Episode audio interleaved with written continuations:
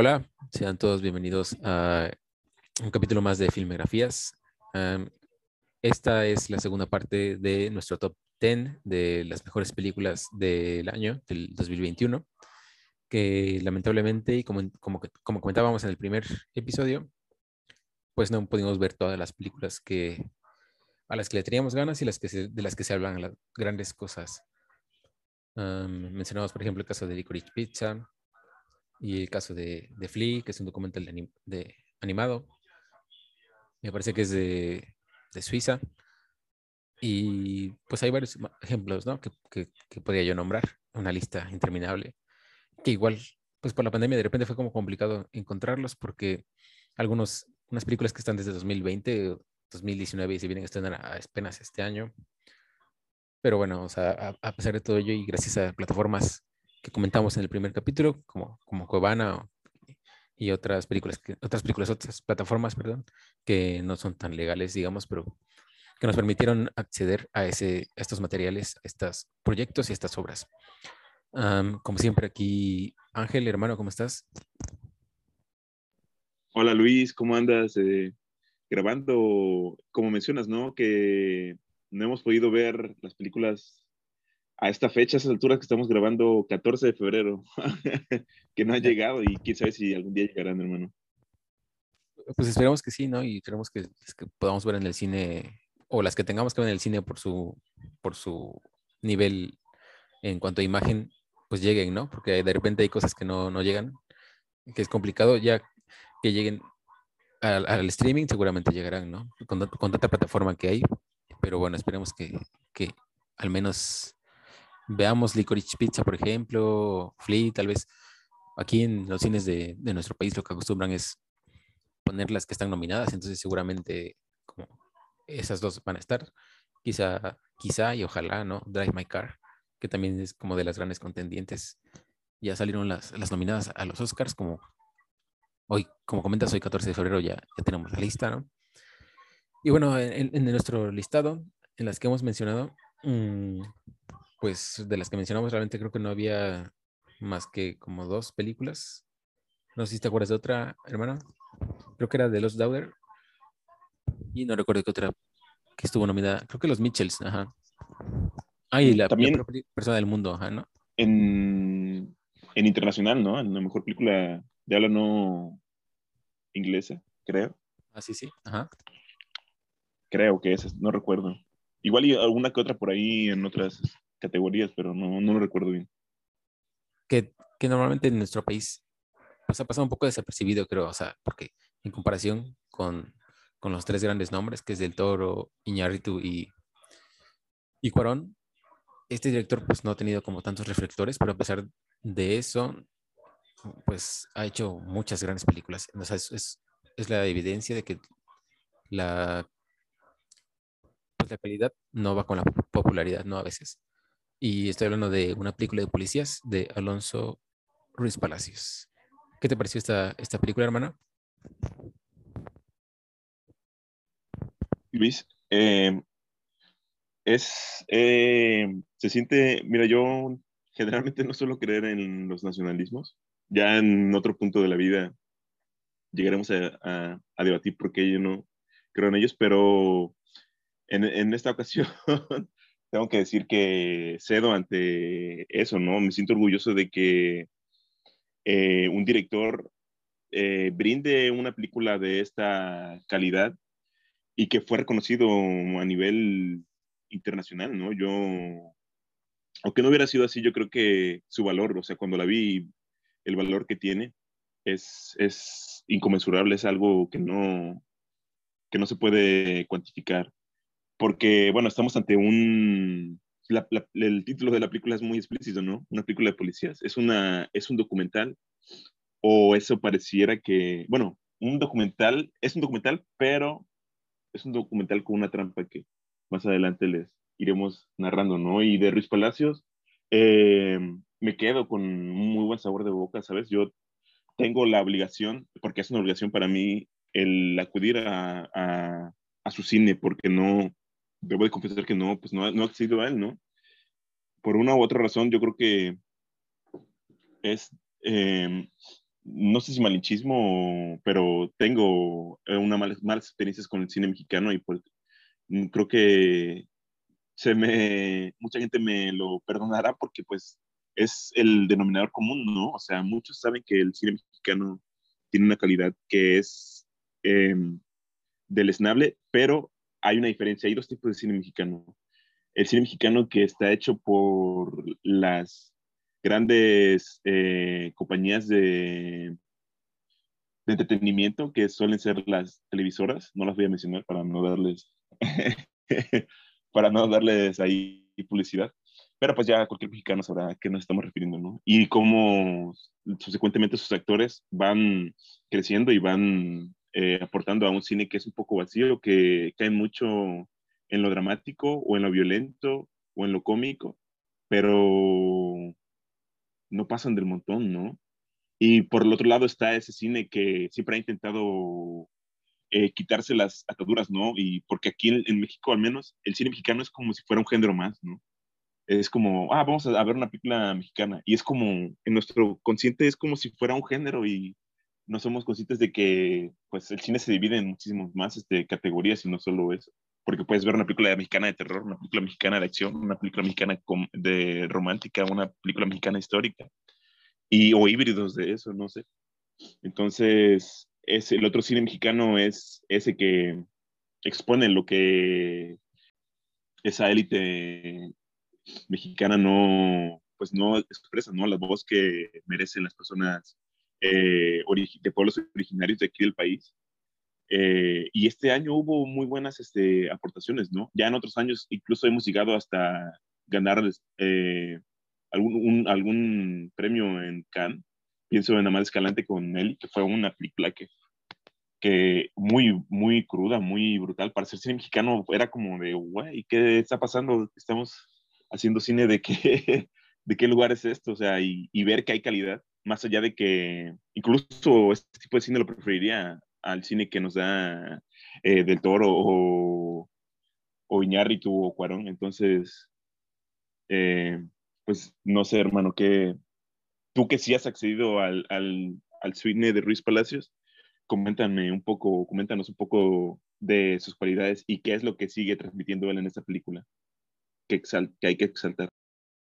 Bueno, hablando de una película de policías, a mí me parece muy buena por la propuesta, o sea, porque es bastante propositiva en cuanto a su forma y en cuanto a poner la mirada en, algo que normalmente no se haría en estos días, que es en la policía, ¿no? O sea, es un poco estigmatizado el, papel del, policía, ¿no? Y visto de alguna manera como alguien, pues, un, villano prácticamente, o alguien que está al servicio del poder y que de repente, mm, pues por la corrupción y por ese tipo de cosas, pues hace uso, mal uso del poder, ¿no? Y que absolutamente ocurre, ¿no? Tampoco es como que, no es cierto. Pero justo el, documental pone la mirada en él, en el, trabajo de policía y creo que lleva, pues deja ver muchas cosas, ¿no? O sea, revela todo el, la pobredumbre que tiene el sistema, en, eh, eh, al menos en México, ¿no? Seguramente en Latinoamérica habrá muchos ejemplos, muchos casos similares y cosas similares ¿no? en el sistema policial. Y en cuanto a Ruiz Palacios, pues me parece que es muy destacado porque creo que, pues lo que, como comentabas, ¿no? Creo que el cine mexicano mm, de repente no, no es tan bien visto, incluso para uno no se siente tan, pues orgulloso del cine, y no es tanto porque seas mexicano, no, eso no, no, no tiene nada que ver, como, como también comentabas. Es más como, pues sentirte representado, ¿no? Y creo que Ruiz Palacios lo ha conseguido a través de confeccionar buen, buen cine y buenas historias que, que, hablen del mexicano como tal. O sea, al menos Güeros me parece que es de las mejores películas mexicanas, principalmente porque tiene una identidad, no, porque consagró una identidad en este siglo, ¿no? En el siglo XXI, que durante, y que incluso durante muchos muchos años no hubo, sea, a pesar de que de que el cine, que hubo una época de cine de oro, y que es muy famosa, que es muy recordada por todos y muy querida, pues de repente el, pues la identidad no estaba tan bien forjada como creo yo que lo logró Güeros de Ruiz Palacios, al menos. En cuanto a nivel local, porque tiene mucho, habla mucho de la Ciudad de México, ¿no? Así como una película de policías habla del sistema, pues, judicial, ¿no? Entonces creo que Ruiz Palacios ese es como su gran, su gran, su gran valía. Hay, hay una regla que se me quedó mucho en cuanto a, las historias que, que dicen que entre más específica es, más general. O sea, entre más específica, mucho más es el impacto que, que tiene. Y creo que Ruiz Palacios lo ha hecho así, o sea, ha hecho cosas específicas en cuanto a la Ciudad de México, la CDMX, pero pues lo, o sea, se siente general, entonces creo que, que son como varias, son todas estas cosas las que para mí hacen a Ruiz Palacios un gran director, o de los más destacados últimamente en el nivel nacional, a nivel nacional, perdón, y que hace una película de policías, pues una de las grandes propuestas del año. Eh, estoy de acuerdo con lo que dices sobre lo policial, ¿no? Que es una constante mundial. Eh, no se le suele ver con buenos ojos a, a, los cuerpos policiales porque, al menos aquí en México, es verdad, ¿no? Sales a la calle y, a veces te da más miedo ver a, a los policías que a un convoy armado de quién sabe qué personas, porque pues al menos esa gente no se mete contigo, ¿no? Pero los policías sí se sienten con el, derecho de poder acercarte, acercarse a ti y cuestionarte y, y pues basculearte ahí, revisarte lo que tienes y es como muy invasivo, una cuestión que ni siquiera creo que son conscientes ellos de los derechos humanos, ¿no? De las, los privilegios de los que gozamos con la libertad y que ellos vulneran totalmente. Y se me hizo muy arriesgado, ¿sabes? El abordar este tema porque pues es una cuestión que vivimos día a día y que creo que esa es la función del documental como el tomar por los cuernos a las, a los, las problemáticas y exponerlas, ¿no? Quizá eh, Ruiz Palacios en una película de policías busca mm, no solo ese discurso, sino que como que él mismo tergiversar de alguna manera positiva eh, las formas del cine, ¿no? Por, ya comentaremos un poquito más adelante, porque, bueno, no tan, poquito, sino que los actores eh, se infiltraran en la, en la, academia de policías y que como actores eh, tomaran el rol, ¿no? Y salieran a las calles y fueran policías de verdad, porque en el, cuando los vemos en el papel ahí son, son policías este, de verdad.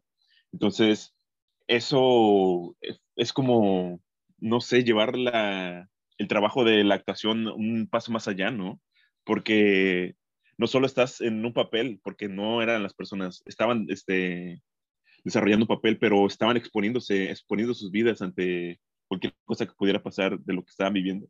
Y es algo muy interesante de ver, la verdad. Ya cuando ves el testimonio de los actores y, ver que lo triste que es eh, que dentro de la misma corporación los individuos que entran con los ánimos de, de, servir a su nación y de aportar a la sociedad se ven eh, corrompidos por el mismo sistema, ¿no? Es algo que incluso a los actores les pasó y que es, es triste, es, es, algo muy potente, es muy poderoso como lo, como lo, como lo hace Ruiz Palacios. Y el hecho de que decidiera eh, tomar este camino de, bueno, este discurso es, es interesante, ¿no? Porque al menos yo no he visto algo así, se me hace algo como, no sé si podríamos decir que aún eh, hay vanguardias, pero es algo que al menos yo no me había topado con ello en el cine y creo que eso lo hace muy atractivo. ¿Qué es la intención de consumir el cine, no? Porque, por ejemplo, el cine documental es eh, del cine que menos se consume y creo que parte de ello es porque los directores no saben cómo volver atractivas sus películas, ¿no? Son simplemente los retratos de lo que sucede, pero no atrapan a la gente y, y, en cambio una película de policía sí lo hace. Eh, se vale de muchos recursos. Yo, ya para terminar con mi participación, porque ya me volé mucho, o sea, no solo es el hecho de ser un documental, no es también presentar imágenes este, contundentes, poderosas. Me quedo con la imagen que refleja mucho de, de, la problemática, ¿no? De este actor en, el, en, un, en un tramo de la, de la calle donde está este, él como pareciera como si fuera de tránsito, porque está él dirigiendo a la gente que está ahí para que pasen en las calles, en las líneas, este, en los cruces peatonales. Lo vemos a él este, eh, laborando y llega un punto en el que de forma muy poética le aparece en una toma completamente en ropa interior y, y, eso es algo muy poético, ¿no? Que describe la vulnerabilidad y, y, lo indefenso que está en realidad el cuerpo policial ante la realidad, ¿no? Porque pues el hecho de que tú salgas con un, con un arma y con tu, el conocimiento que adquiriste en la academia no quiere decir que por ello ya seas eh, invulnerable a todo lo que acontece alrededor. Y es, es, es algo, es, es, algo muy poderoso de ver, la verdad, hermano.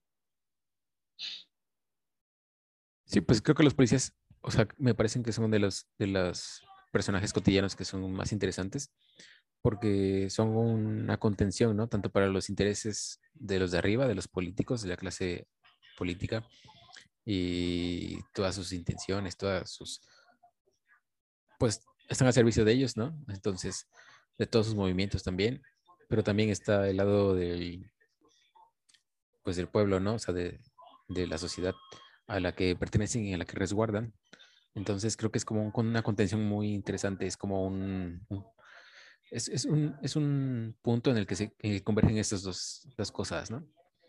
Y como bien comentaste, también está la parte de lo actoral. Creo que lo, lo que hizo Ruiz Palacios es, es, interesante por eso también, porque no solamente habla de, de, la cuestión policial, también de repente habla del oficio del actor, de, inmer, de verse inmerso en, en, en, en personajes, en, la vida de, de, ellos, ¿no? En este caso de policías, de dos policías que, para los que se recreó cada escena eso también es interesante. Bueno, también es, es, es, bueno en la película, es bueno en el documental, porque fue una buena puesta en escena, ¿no? O sea, sí, o sea, están ellos, digamos, eh, haciendo movimientos de, de labios, ¿no? Al, al, al, audio de los policías verdaderos, pero, pero eso también conlleva algo, ¿no? Tanto en lo actoral como en lo, en lo, en el papel de director. Entonces, creo que todo eso es, es como un proyecto, pues, pues, no sé si inaudito, porque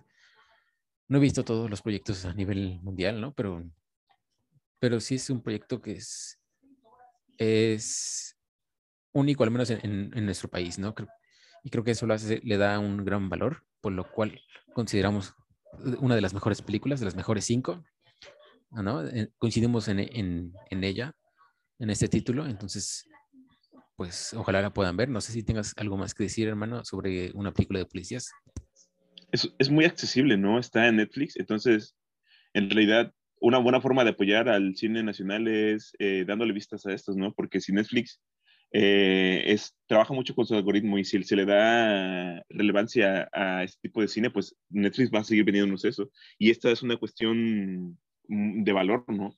Que nos hace apreciar en realidad la figura del policía que siempre está en ese punto en el que no es ciudadano y tampoco es parte al 100% de, del sistema, sino que es, es, un ente ahí ambiguo, neutro, que pareciera que, o así debería ser, que pareciera que funge eh, por parte de, las dos, de los dos lados, ¿no? Y que debería de, de, de salvaguardar nuestra seguridad, pero en muchas de las ocasiones, pues el, para lo que están es para ayudar más que nada a, ese sector de la población que dices que es la minoría, que son los más favorecidos. Entonces, es una propuesta súper valiosísima. No, en realidad no hay desperdicio con verla, es, es, algo muy enriquecedor y entretenido. Es que eso es lo que buscamos al final con, con esta lista. Así es, hermano, es, es, es, accesible, está en Netflix. Netflix está apostando mucho a, a, Latinoamérica, entre ellos, por supuesto, a México. Y pues esa es una de las grandes apuestas de este año, que no está en los Oscars, pero, pero pues le recomendamos mucho y consideramos que es de los mejores proyectos que se hicieron en el año que recién terminó. Y ahora continuamos con otra película que, que mm, para algunos, creo que fue el título que para la gran mayoría, ¿no? Eh, injustamente no está en los Oscars, eh, que es un director que ha ganado muchos, pues muchos fans, o sea, ha tenido mucha gente que, a la que le gusta su estilo, que le gusta, que se ha enamorado de su estilo, que se ha enamorado de su visión y que pues ha, ido impulsándose cada vez más, ¿no? Y a pesar de ello no ha tenido un Oscar hasta ahora, que sabemos que los Oscar y, los premios no son de todo, ¿no? Como ya habíamos comentado en otro capítulo más atrás. Pero bueno, es una cuestión ¿no? de, curiosidad en cuanto a reconocimiento de este director. director. Y me refiero a Wes Anderson y a su película The French Dispatch. Em, en, lo, en, lo, personal, eh, le tenía muchas ganas a esta película porque desde el trailer se veía que había, que había, en mi opinión, pues mejorado un poco su estilo, ¿no? El estilo del punto de fuga, de esta simetría, que, que, era como más diverso un poco en cuanto a, recursos y que pues se veía interesante la historia, o sea, interesante porque, porque bueno, lo diré, ¿no? Y tú también, hermano. Eh, pues ambos estudiamos literatura, entonces está muy presente el ámbito editorial y de repente ver que una película abordara esta, este rubro, este, este ámbito, pues la hizo entrañable en, ese momento y le hizo pues, pues atractiva para, para mí, al menos no sé para ti, ahorita comentarás, hermano, pero pues todo, todos estos factores la hicieron pues una película que, que atrajo mucho y creo que se retrasó su, su estreno creo que era de 2020, pero se estrenó apenas el año pasado, entonces no sé si eso también tuvo que ver mucho en, en cuanto a, su carrera a los Oscar, no, a los premios. Eh, pero ahorita comentaré más, ¿no?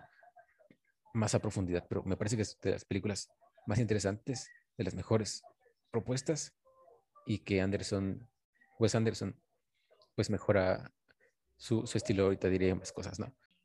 De él, ¿sabes? Es, hay una, creo que él, Wes Anderson es un buen ejemplo para decir, para demostrarle a alguien qué es el estilo en el cine, ¿no?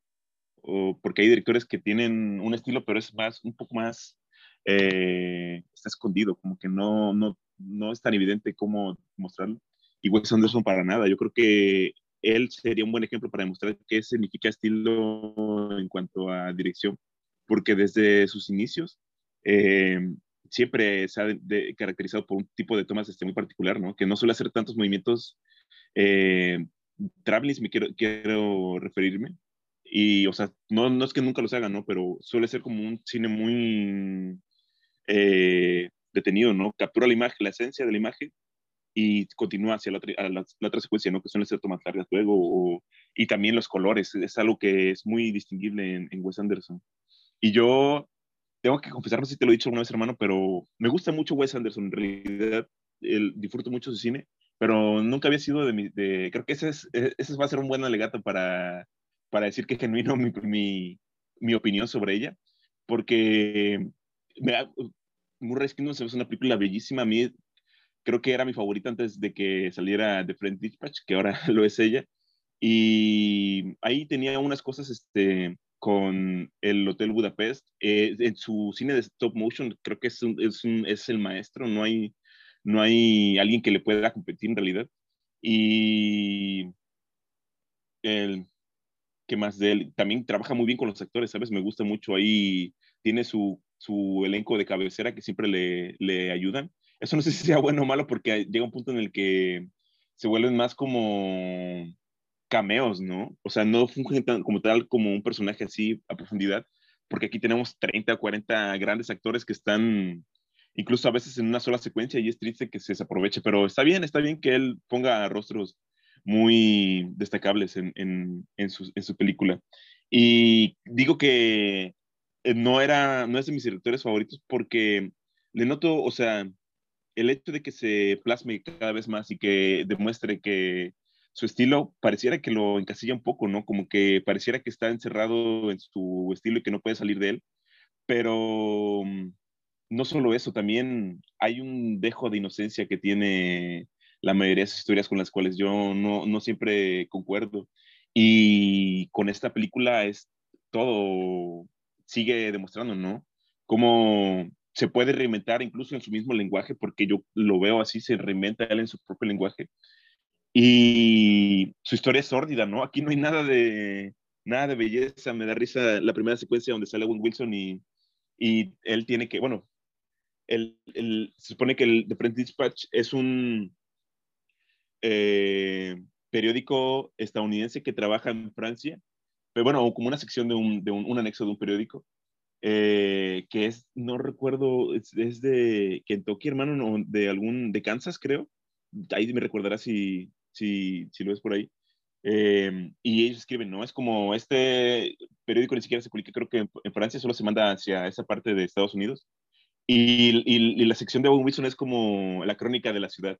Y él va describiendo eh, los prostíbulos, las partes donde están las bandas criminales, este, los cadáveres, la, las, el tráfico, la, la, ciudad contaminada, los, eh, todo lo, lo, oscuro y sucio de lo que tiene, podría tener París. Y, y, y, Bill Murray le dice, oye, pero no pudiste ponerle un toque de belleza en esto, o sea, es, es, esto es muy, muy osco, muy crudo, muy vulgar, y él, Owen Wilson dice que a eso él le parece bonito, ¿no? Y, o sea, es, es un ejemplo, ¿no? Pero en esto hay muertes, o sea, no digo que en otras películas de Wes Anderson no las haya, pero hay cadáveres, hay muerte, hay disparos, es, es, es todo lo que no había sido, yo creo, o todo lo que no había sabido eh, integrar así en un solo filme. Pero, o sea, pues para mí es una película, es de mis favoritos, hermano. Yo creo que me escucho entusiasmado y creo que si me escucho, escucho entusiasmado porque así sí me siento.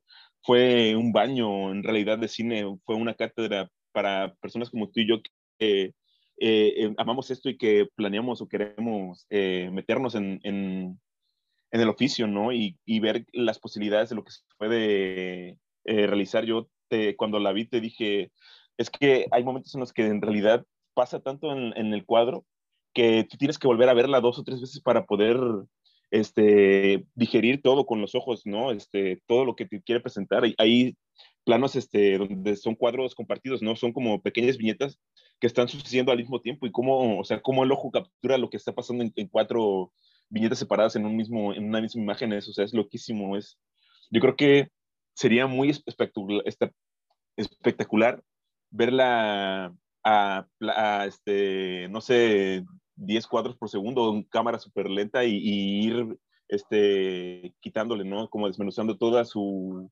todo lo que conlleva su película, porque tiene, tiene también muchos registros, muchos, este, muchos colores. Es, es una locura, hermano. Yo no quiero ya, sí voy a seguir, pero habla, porque yo estoy loco con The Friend Dispatch. Pues, pues sí, o sea, creo, creo que es, es, una de las, de las mejores películas de, de Anderson, de Wes Anderson.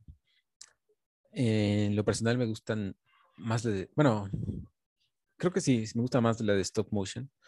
Mi favorita de él es la de eh, Fantástico Señor Fox.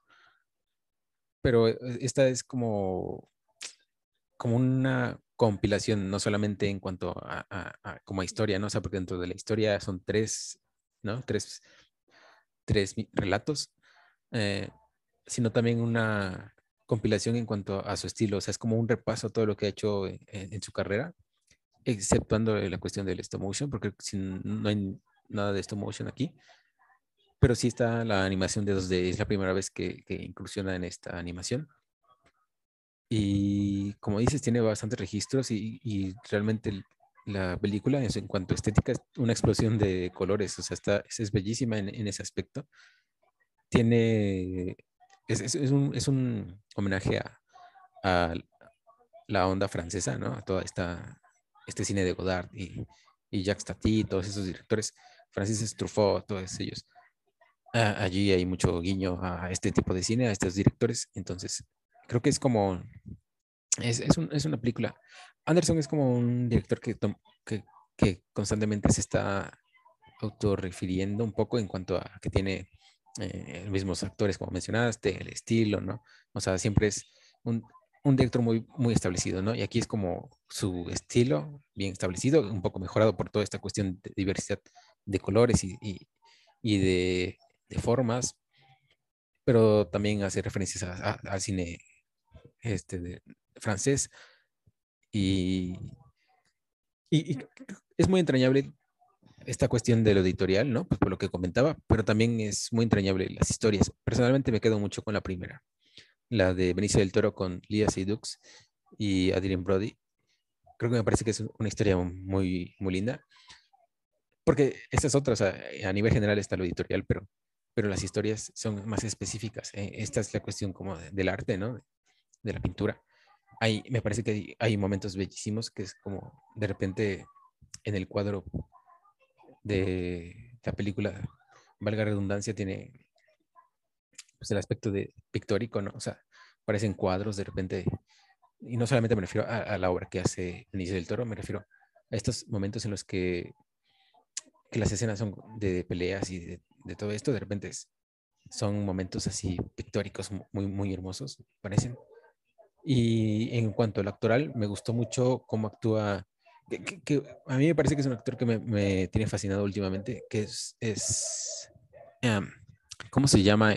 el director de, de Westworld, y que, a Jeffrey Wright, a Jeffrey Wright, que me parece que es un gran actor y la, última, el último relato se lo lleva de calle, en mi opinión, ¿no? Es muy bueno, la verdad, ese actor, y creo que poco a poco está despuntando, va a salir en Batman, por ejemplo, y seguramente más proyectos. Y, y pues creo que, que, de verdad me parece que es una de las grandes películas a, a nivel general Mm, y de Anderson seguramente sí está en mi top 3 de las mejores, de mis favoritas. La voz de Jeffrey Wright, cómo transmite, ¿no? Es como, uff, cuando la oí, fue hasta, ay, güey, o sea, cabrón, qué pedo, no manches, es muy, solemne y tiene mucha su, voz es como muy cavernosa y se oye, es elegante y como, como narra su parte, es, es, algo muy, muy, muy hermoso. ¿Sabes? Creo que he, he, leído muchas cosas y he visto muchas cosas y opiniones sobre ella y comparto, de, hecho, ¿saben? Este, no es una película perfecta, no sé si lo perfecto existe o no, pero The Friend Dispatch no es una película perfecta. Eh, desde el simple, simple hecho de cómo se presenta, ¿no? Mucha gente le ha criticado eso de que no es este, coherente consigo misma o que no es em, constante, que las secciones que con las que cuentan no son em, equivalentes, o sea, que no tienen la misma calidad. Y puede que tengan razón, ¿no? O sea, por ejemplo, también concuerdo con que esa secuencia de, de Benicio del Toro y Lea Siduk sí, son es la mejor, pero eh, cómo se preocupó más por la forma, ¿no? Que por la historia. No, no, lo, no lo culpo, yo voy a utilizar una analogía de la misma película para demostrar eh, que esto no tiene nada que ver para, o no debe ser el único punto por el cual castigar la película, ¿no? En, eh, que es, de hecho, en esta misma secuencia de la pintura, donde Adrian Brody le dice a estos dos este, eh, compradores de arte que se los está vendiendo, le dicen, yo puedo asegurar la calidad de, de esta persona, porque, o sea, lo que está aquí es, es, un, es algo abstracto, es algo que no tiene pies ni cabeza, ¿no? Y yo sé que es esto está hecho deliberadamente, que aquí tengo registro de otras cosas que él ha hecho a la perfección para que se pueda corroborar la calidad de un pintor o de un alguien que dibuja, te puede, puedes verla, este, o la manera más fiel de demostrarla es viendo como algo realista, ¿no? Como algo, un reflejo de algo natural. Y en, en, en la película, Adrian Brody demuestra una servilleta donde el personaje de Benicio del Toro le dibuja un, un pequeño pájaro con, una, con un carboncillo, dice, o algo así. Y dice, esto lo hizo en menos de 30 segundos. Entonces, ahí se muestra la calidad del, del artista. Y yo creo que esa secuencia, no sé si fue intencionada, pero me hace pensar que Wes Anderson, yo conozco su calidad del cine hecho antes y, la, y, eh, y conozco sus capacidades, ¿saben? Y yo creo que fue deliberado el hecho de que decidiera eh, presentar su película como la presentó. Incluso, ¿sabes qué siento, Luis? Yo creo que te lo comenté, que creo que la película era más larga y creo que había más secciones en, en, la, en la, cinta, pero por el hecho de, de, recortar el tiempo, porque pues puede que sí fuera cansado, porque no es como una historia, es como la historia que conglomera otras historias como una caja china, como historias dentro de las historias, y eso es bonito, pero mm, eso, eso es lo que le critican, ¿no? Y yo estoy seguro de que igual y las historias que le cortaron eran chiquitas, ¿no? Como la primera, como la de Owen Wilson. Entonces yo a mí me hubiera preferido, yo hubiera preferido, porque es que tiene mucho desperdicio de actor, ¿no? O sea, hay actores que solo, por ejemplo, Willem Dafoe, que solo sale, que te gustan ni tres minutos, ni un minuto creo en total de todo lo que él eh, tiene de su participación, es como, güey, creo que es el mejor actor vivo y, y, tú lo ocupas para esto, ok, de acuerdo, no hay falla. Pero es que, no, en realidad yo no sé ahorita en qué plataforma se encuentre, pero si pueden darle una oportunidad, si les gusta el cine de Wes Anderson y lo han visto anterior, con anterioridad, creo que les va a fascinar en realidad. Es algo diferente, es algo que no, que yo al menos su, hablamos mucho de ritmo, ¿no? Cuando nosotros hablamos de cine, Luis, y, este, y él, esta película tiene, tiene su ritmo, ahí va, es constante, no, no, yo al menos desde mi punto de vista, yo creo, no creo que decaiga, si tiene sus chistes, sí, sí le encuentro mucha, yo me divertí muchísimo, por ejemplo, en la última secuencia, en la de Jeffrey Wright, donde la parte de la animación para mí fue, yo estaba muriéndome de la risa en el cine y la gente se me quedaba mirando, yo creo, no sé, pero porque para mí eso era, eso me transmitía la película.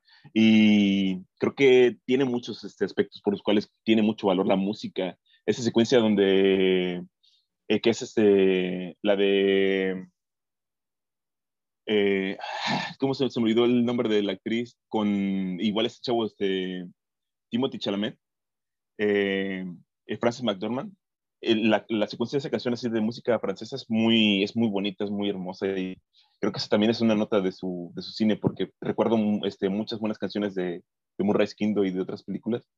Entonces, ya, ya, ya, con eso ya voy a parar mi... Me volví en realidad me, me gustó muchísimo. Y creo que un, algo a favor, un, algo con lo que puedo justificarme es decir que no era un director con el cual yo estuviera del todo entregado.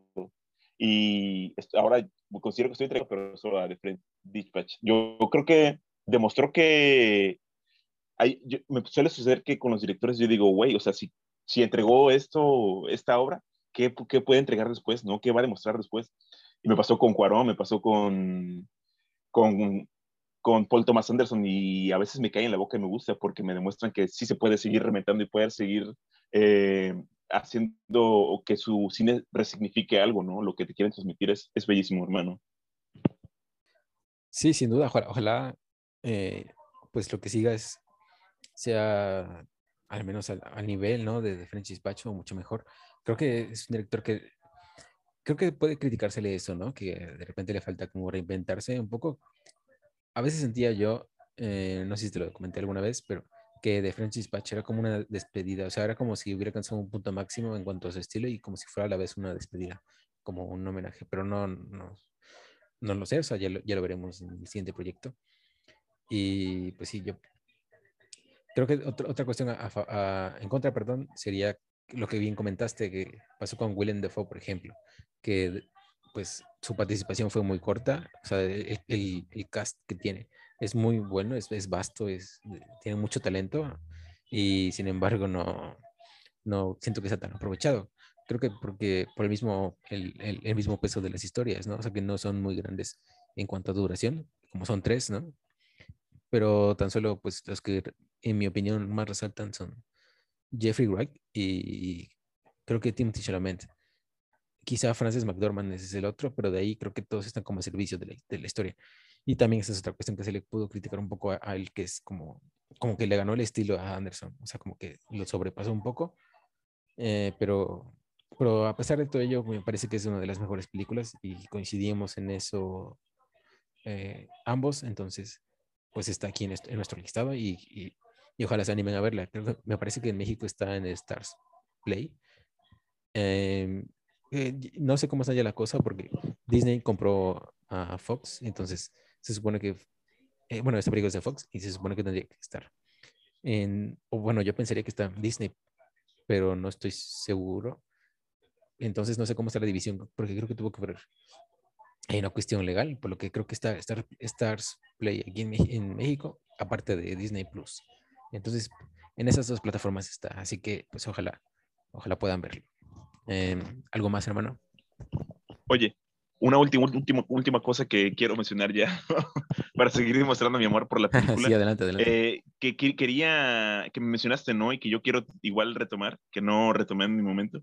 Eh, la cuestión editorial, ¿no? Que nosotros compartimos este, un momento muy hermoso en nuestras vidas, que fue una clase de corrección de estilo y, y ver cómo esto en, en, en, una película es como bellísimo.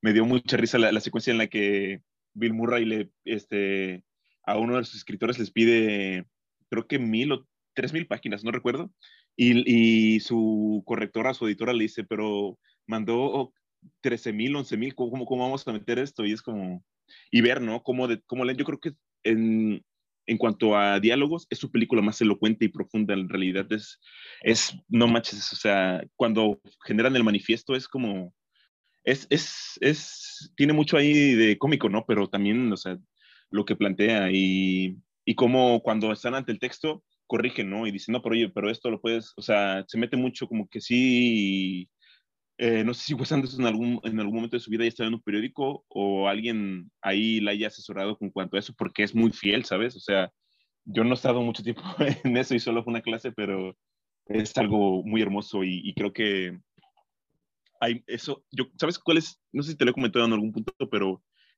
una de mis tomas favoritas o de mi tipo de toma favorita en el mundo, bueno, en la historia del cine, para mí son este, los planos detalles de textos. Y esta película hace mucho plano de detalle de textos de periódicos, de textos de la información que están escribiendo.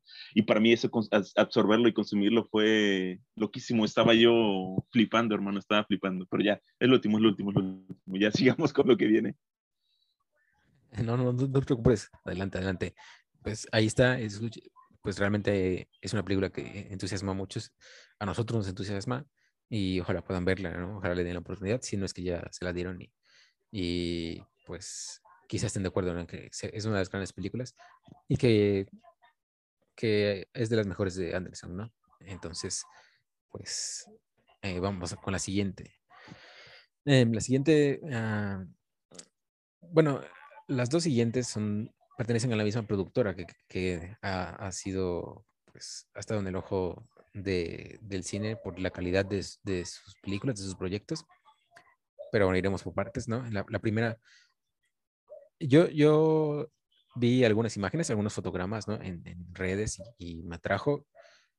Mm, creo que fue una de las películas que yo no sabía que iban a salir, ¿no?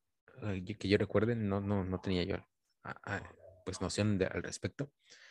Y pues le tenía ganas, ¿no? De verla porque tenía imágenes como, pues muy solemnes, muy potentes, muy interesantes eh, en, en, su puesta de escena, en, en personajes que, que, llamaban la atención. Y pues hasta que la pude ver, eh, cuando la vi, platicábamos hace, hace rato con Ángel y lo abordaremos más adelante, ya a profundidad, a detalle.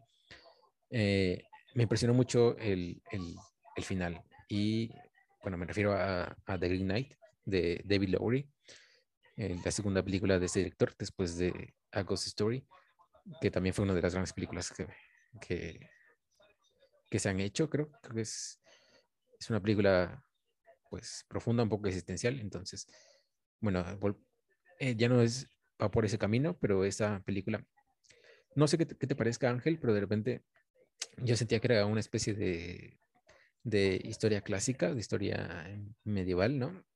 Pero contada como si fuera una película de, de western. Y eso para mí me parece, pues, uf, o sea, me parece increíble. Me, me encantó esa, esa combinación. Y bueno, no sé, ya iremos poco a poco. Entonces, no sé qué quieres decir, hermano. Bueno, a mí me parece que es de las mejores películas. Me parece que es un gran, gran homenaje al cine por la calidad de sus imágenes o sea, hay momentos fantásticos en, en, que se viven en, en, en, la cinta, entonces, no sé, o sea, de verdad creo que poco a poco iremos soltando cosas, pero es una de las grandes películas y ya es el, la número tres, digamos. Eh, es verdad eso que dices de que fue muy imprevista, ¿no? Llegó y pum, y vi con muchos comentarios así que saturaron, que decían Green Knight y Green Knight y Caballero Verde y y tenía razón, está, esta película está en la, plataforma, en la plataforma Amazon. Y yo, ya habíamos hablado antes, eh, Luis y yo, que eh, sobre las capacidades de David Lowery, ¿no? Con solo una película y yo le tenía muchas ganas, incluso ahorita no, no lo he visto, no le, no, le, no le he dado la oportunidad. Y cuando vi El Caballero Verde, para mí fue una experiencia espectacular. Sinceramente, fue un viaje eh, como ningún otro que he tenido en el cine. Eh, está es, es, es un relato, una adaptación de un, no sé si puedes investigar por ahí, hermano, pero de una, de un, una historia medieval, o un poquito antes del, del Renacimiento, creo que del siglo XIII, si no mal recuerdo, sobre eso mismo, sobre el Caballero Verde, ¿no? Que es un... Ah, perdón, es, es, un poema, la del siglo XIV, ah, de Sir, Sir, Gawain y el Caballero Verde. Es una historia medieval, entonces, bueno, un, un, poema, ¿no? Entonces, de allí viene la, la historia. Creo que había tenido antes una otra adaptación en algún momento de la historia del cine, pero no recuerdo ahorita. cuando, cuando investigué sobre ella creo que lo vi, pero es que es espectacular, ¿no? Yo creo que este es un parámetro, eh, un punto indiscutible de cómo se debe abordar eh, este tipo de cine, ¿no? Cuando se habla de la, de la Edad Media, porque está súper bien ambientado, o sea, y concuerdo contigo con, con, la cuestión de western, ¿no? Veo, veo las imágenes, veo la cuestión del héroe y que y cómo su realidad o su entorno lo eh, juega con él, ¿no? Y pareciera que él no tiene control sobre las cuestiones que van a, acontecerle. Y es que, es, o sea, yo ya quisiera haber tenido esta calidad Peter Jackson en el Hobbit, en realidad, de, de, imágenes y de su imaginario, ¿no? Las cosas que te presenta ahí. Eh, el caballero, cómo es como el maquillaje de, de ese personaje es espectacular. Me recuerda mucho a los a los de, de Peter Jackson, del Señor de los Anillos. Y, esta parte de los gigantes, ¿no? O sea, incluso hay una toma, no sé si viene en el tráiler, pero hay una toma en la que están como en plano general este, a las espaldas de Sir Gavin y cómo se gira, ¿no? La misma cámara hace como una elipsis, así una como gira y para dejar al caballero como si el cielo fuera el piso y él, estuviera en el cielo y es, es visualmente es, es, que tiene muchísimas cosas que son espectaculares, no solo la historia, sino en realidad visualmente es espectacular y que cuenta con un cast muy muy de renombre, ¿no? Digo, este Patel no es tan así, no es, no es tan, estuvo en Slumdog Millionaire de Danny Boyle, pero más allá de eso creo que no ha tenido tanta relevancia, ¿no? Creo que él fue el que estuvo también en en la de La vida de Pi, de Life of Pi, y no recuerdo en otras cosas. Creo que salió en una que se llamaba Lion. No me acuerdo, no recuerdo bien, pero, o sea, él como actor no es tan, tan... O sea, aquí sí lo hace muy bien también, o sea, por eso lo quiero destacar, porque creo que aquí sí logra transmitir demasiado con su actuación. Y con el cast me refiero a Alicia Vikander, que está por ahí, eh, este actor-director que me ha impresionado mucho últimamente, eh, que es el, de, hecho es el, esposo de Alicia Vikander. Ah, Tú te acuerdas el nombre, hermano. Joel Edgerton. Ah, Joel Edgerton es muy un gran actor. Y este chavo también que sale, que es el, el, el que lo roba, el que, que sale en la del el sacrificio del siervo sagrado y sale en Eternas ahorita en la última película, es un chavo que en realidad le ve un potencial que es lo que transmite con, su, con sus gestos. ¿no? Es, es, alguien que lo veo que va a crecer mucho. No recuerdo cómo se llama. Barry, Barry Keoghan, ¿no? No, no, no, recuerdo. Ah, sí, la verdad es que su cara es muy imponente, ¿no? O sea, sus rasgos. por sí lo hacen, no, no, no te preocupes, lo hacen muy imponente ante la cámara. ¿no? Sí. No solo en esta película, en todas las que he visto. No he visto Eternals y no creo que eso sea, pero es, es muy es muy espectacular hermano, este, el Caballero Verde. Sí, o sea, me parece que es una de las grandes películas de fantasía, o sea, de estos cuentos fantásticos que se han llevado al cine, o sea, o que se han puesto en escena en el cine. Eh, a mí lo que me gustó mucho, por ejemplo, también, o sea, aparte de, y ya entrando en otra, en otra, en otra, pues, en otra categoría, ¿no? Técnica, eh, la música, o sea, creo que de repente la, la película, pues, o sea, eso pasa, ocurre siempre, ¿no? O sea, lo que voy a decir, ¿no? Que, de repente las películas carecen de, dramatismo y que las, se apoyan de la música para obtenerlo, ¿no? Aquí ocurre y ocurre de gran manera, pero lo que me, me parece para destacar es que es una película mm, medieval, ¿no? Y, y me parece que, que, la música que tiene no la había, yo, yo no la recuerdo haber escuchado en otra película de este tipo, ¿no? O sea, no es la clásica, eh, el clásico score eh, clásico, ¿no? O sea, de música clásica. Era, es, esta es una banda sonora mucho más gélida, de repente electrónica y de repente, eh, no sé, o sea, me recuerda un tipo de, películas como, pues más moderna, ¿no? y eso me parece que también habla mucho de, la del tipo de proyecto que es eh, de Greg Knight, porque también ocurre lo mismo con su fotografía. Creo que lo que se logra eh, a nivel, a este nivel, eh, es, también increíble. Me acuerdo mucho de, esta parte en la que, que, entra a buscar a la casa de, de, la chica, este, la cabeza de la chica, perdón, en el lago, cómo se ilumina, ¿no? De, rojo y ese color intenso. Entonces, creo que todo, toda esta cuestión va va de la mano, ¿no? O sea, en cuanto a la fotografía y la música, van de la mano en, cuanto a su actualidad. Y eso reviste mucho a la película y, y, la convierte en una, en una gran historia actual.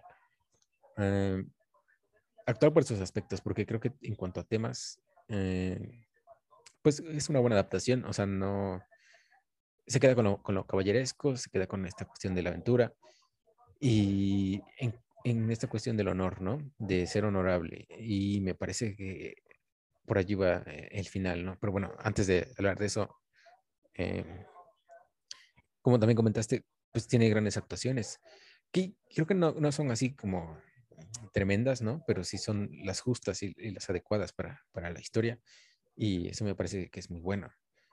Eh, los efectos especiales para nada son malos, ¿no? Creo que incluso se hablaba mucho de, de otras películas, ¿no? Como eh, Spider-Man, que, que, hay efectos especiales que no son muy buenos. De hecho, no sé si han visto por allí en redes algunas unas capturas, algunas fotos de, de, la pantalla de, de Spider-Man Away Home y la verdad que los efectos, pues sí, dejan mucho que desear en esos detallitos.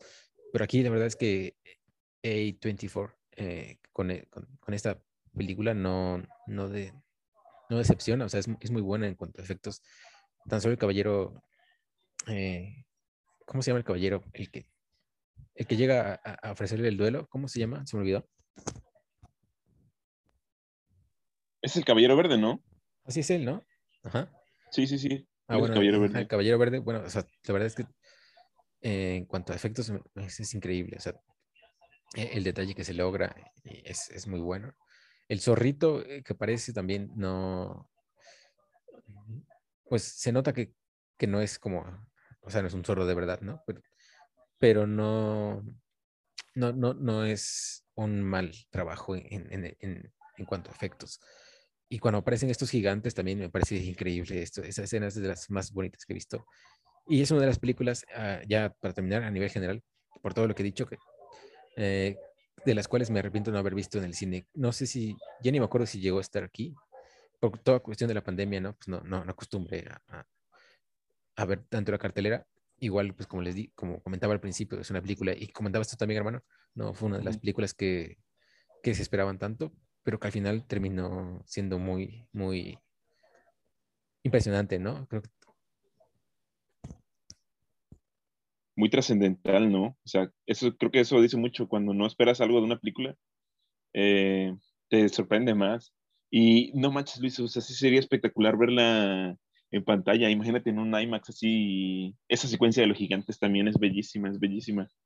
Y es triste, ¿no? O sea, como Disney con el presupuesto que tiene te puede entregar películas de esa calidad.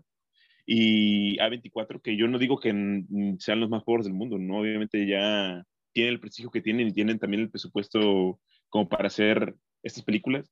Y habla mucho del cine cuando se manufactura artesanalmente, ¿no? Que, por ejemplo, este caballero no es algo digital, o si tiene digital es algo mínimo, ¿no? Porque pues es, es una persona caracterizada ahí con maquillaje y con con prótesis que es espectacular. Simplemente me recordó a mucho al, cine que hizo eh, George Lucas con Star Wars, pero el bueno, ¿no? El que valía la pena y que J.J. Abrams eh, recuperó un poquito, pero incluso mejor. O sea, yo creo que algo que jugó en favor del Caballero Verde fue el, la, época en la que se está haciendo, porque no sé cómo habría, sido recibida eh, hace 20 años, hace 30 años que la, que la tecnología no le hubiera permitido ser lo que es hoy.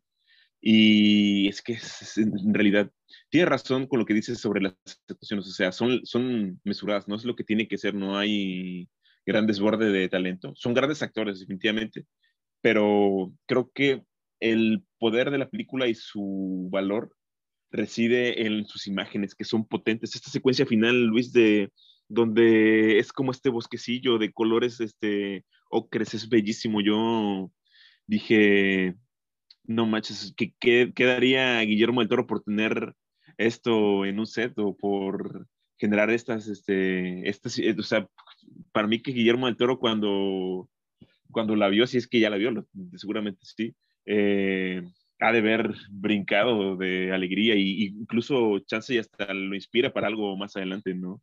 Entonces, El Caballero de Verde, Verde es en realidad una película muy espectacular y hay una pregunta, tú que tienes eh, ya viste la película con anterioridad, ¿sientes que haya como algunas conexiones, eh, cualesquiera que sean estas, eh, entre A Story y esta película? Porque siento que es un director que me gustaría encontrar cuál es su técnica, y porque sé que sí la tiene, pero como no he visto la película anterior, creo que tú podrías eh, un poco mejor esto. Antes de contestar, que me parece interesante mencionar, o, importante mencionar más bien, que lo del toro, o sea, que justo me recordó un poco al laberinto del fauno, o sea, el personaje, el personaje del caballero verde con el personaje que aparece en el, en el laberinto del fauno. Y también tiene, siento, siento yo que un poco este tono del cuento de hadas y ese tipo de cosas. Creo que allí hay como una especie de conexión, o sea, no, no así como que a lo mejor la tomo como inspiración, pero le encontré esa similitud, ¿no? Esa cercanía. Y en cuanto a lo que dices, pues, eh, fíjate que así que no lo, no lo había pensado, ¿no? Pero así, así de, primeras, ¿no? Mm, lo que me viene es que justo son dos personajes que, que, tienen un trayecto, o sea, que, mm, digamos, mm, pues que llevan, que transcurren en, en, en la vida. En el caso de, de A Ghost Story, el personaje transcurre a nivel temporal y, y, físico, ¿no? Bueno, si es que se puede decir físico, pero digamos espacial, anda, anda vagando y anda, digamos, conociendo el mundo, anda conociendo la vida y a través de él vemos, eh, conocemos esta, ¿no? La vida, o sea, como experiencia y, las, las, ideas que rondan a, a, través del, alrededor, perdón, de la, cuestión del concepto de existencia. Y aquí es un personaje que es, pues, similar en esa cuestión en cuanto a que, pues, pues lleva a cabo su trayecto, ¿no? Y en busca de poner, eh, se pone a prueba, ¿no? En busca de, cumplir con, con una misión y así descubrir qué tan honorable, bueno, demostrar qué tan honorable es como caballero. Creo que esas son como así a grandes rasgos y lo que se viene a la cabeza en estos momentos, las, las características que comparten en las dos películas de David Lowry. Em, pero sí creo que son eso, o sea, creo que son personajes que, que, tienen un trayecto y, y, a través de ese trayecto, pues una, pues, o sea, creo que una experiencia y, y, digamos una enseñanza, quizá la de la de Agos Historia un poco más profunda porque es hablar de la vida y de la existencia. Y en el caso de, de Knight es más específico, quizá como en cuestión de la honorabilidad como caballero. Entonces, creo que esas son como las, las, los enlaces que hago en este momento. Oye, sería muy bonito abordar eh, esta secuencia final, ¿no? pero estoy pensando mucho si no les haríamos un spoiler muy descomunal, entonces no sé qué opinen sobre ello, pero igual comentar como el recurso, ¿no? Lo que se hace sería interesante, pero no, igual no, no sé, igual temo porque le vayamos a arruinar la película. sí, sí, creo, que no sería buena idea, entonces, pues solamente decir eso, o sea, bueno, que, que, recomiendo mucho, creo que esa última secuencia, o al menos para mí, hace que vale un buen la pena también la, la película. O sea, ah, cuando la vi me voló la cabeza creo que así como la película yo no la esperaba, ¿no? O sea, que terminó siendo un, batacazo, una gran, grata sorpresa como proyecto. Así ocurrió con esa secuencia final, o sea, de verdad, de repente fue como, ¿qué? ¿Qué está pasando? Y, y para mí esa secuencia hace que sea de las películas más, pues de mis favoritas, de las más lindas que he visto. Entonces creo que, que sin duda la tengo en, en, lista de, y la volveré a ver muchas veces en mi vida. Eh, entonces, no sé si quieres decir algo al respecto sobre esta secuencia, hermano. Pero sí, o sea, creo que la manera, mejor manera de definirla es esa, que fue una que me voló la cabeza y que, que es un gran recurso temporal y no sé, en cuanto a narrativa. Entonces, me parece un muy buen, un muy buen final. Es sorprendente, ¿no? Te... Es mejor que un jumpscare. te agarra, es como muy intempestivo, te agarra y te, entonces tú vas por un camino este, bien creído y de repente te dicen, no, así no es y ya. Y, pero es que es algo de imprevisto, o sea, es algo espectacular en realidad. David Lowery no es joven que digamos, pero tiene un trayecto como para echarse al menos otras eh, ocho películas, no sé. si, si trabaja al ritmo que trabaja Woody Allen. pero en realidad tiene un talento que cualquier director le envidiaría, ¿eh? ¿saben? en realidad. Entonces, yo creo que ya sería todo por parte del Caballero Verde y hay que seguir adelante. Sí, así es. O sea, creo que pues eso es a grandes rasgos. igual, como comentaste, recordarlo, ¿no? Que, está en Amazon Prime, ahí pueden verla. Y pues, ojalá lo hagan, ¿no? De verdad, la recomendamos mucho. Y bueno, la, la siguiente película, como les le dije, es también de A24. Eh, es el es una película que tampoco esperaba. O, creo que, bueno, creo que sí, pero por el nombre del actor que sale allí. O sea, creo que sí había salido muchas notas, había visto muchas notas de, la siguiente película del actor, porque tuvo mucho renombre, ¿no? del, del, trabajo que hizo en el 2019, que fue Joker. Y a partir de ahí, pues se le siguió mucho, ¿no? Y, y esta película sí era un poco esperada por eso. Eh, y me refiero a Common Common de Mike Mills. Pero creo que en el lo que ocurrió aquí fue que no esperaba que, que fuera mm, tan entrañable. O sea, creo que, creo que toca fibras interesantes, importantes y no sensibles, pero sí, pues, no sé cómo describirlas. O sea, creo que,